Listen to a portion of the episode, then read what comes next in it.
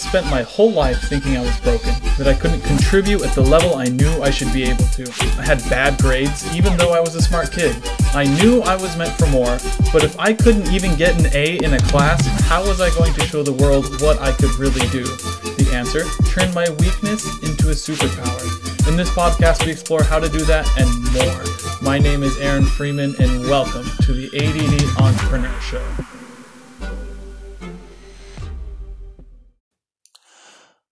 Hello. Welcome to another episode of the ADD Entrepreneur Show. I, as always, am your host, Aaron Freeman. Welcome, everybody. It has been a beautiful day, as always. Every day is a beautiful day. Of course, you know, there are ups and downs in every day.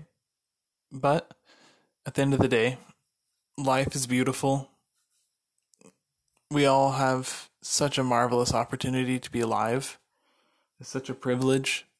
And so I try not to underrate that privilege that we have to be able to be alive. Now, today, uh, I kind of wanted to talk a little bit about voice of customer.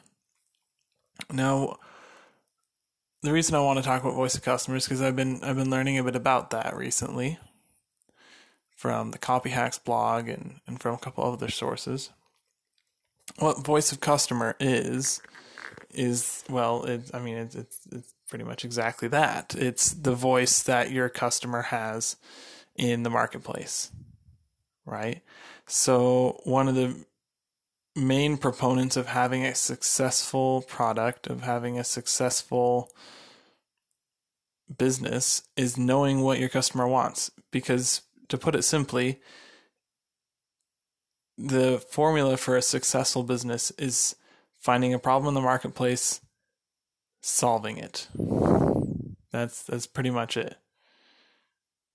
If you can find a problem and solve it and market it, then you've made a successful business, especially if you can fulfill.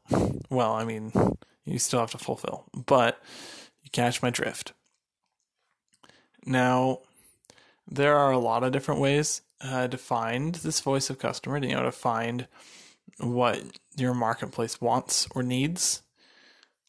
One of my favorite ways that I found so far is to there's a little formula that you might go over later that you can plug into Google. But you can also one of the ways is that you go onto Facebook and you join a, def- a bunch of different groups in the niche that you're trying to serve.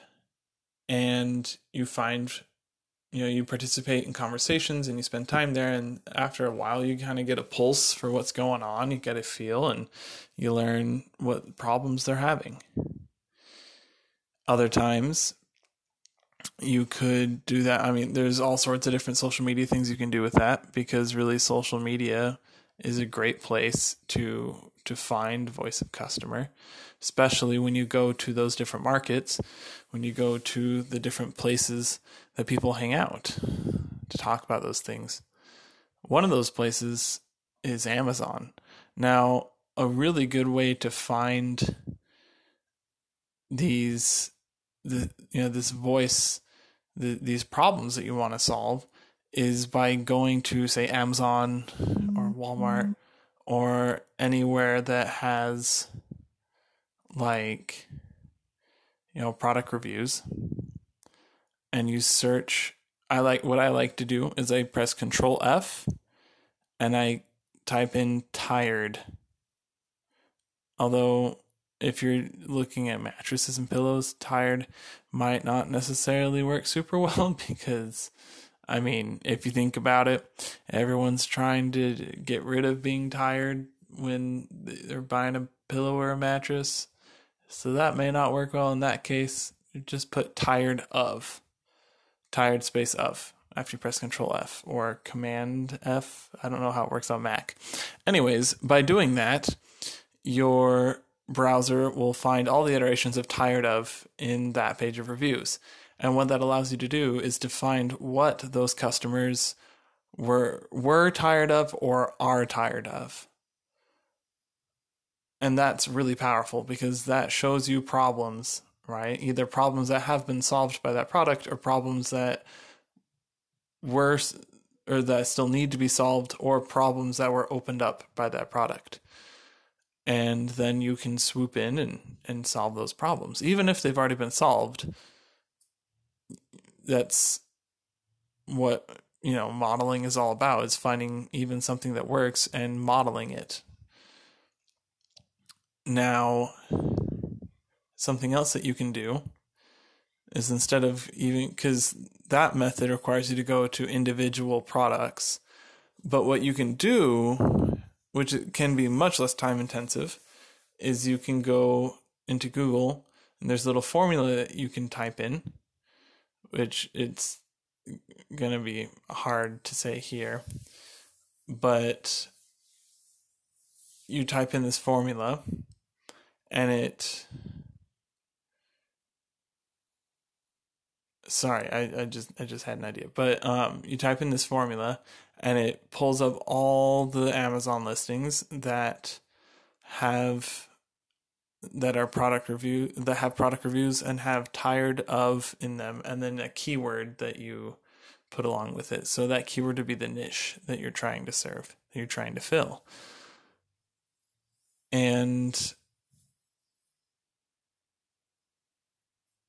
i'm going to try and get that for you next episode i can't get it quite at this moment actually i might be able to let me check Perfect. So, uh, not that.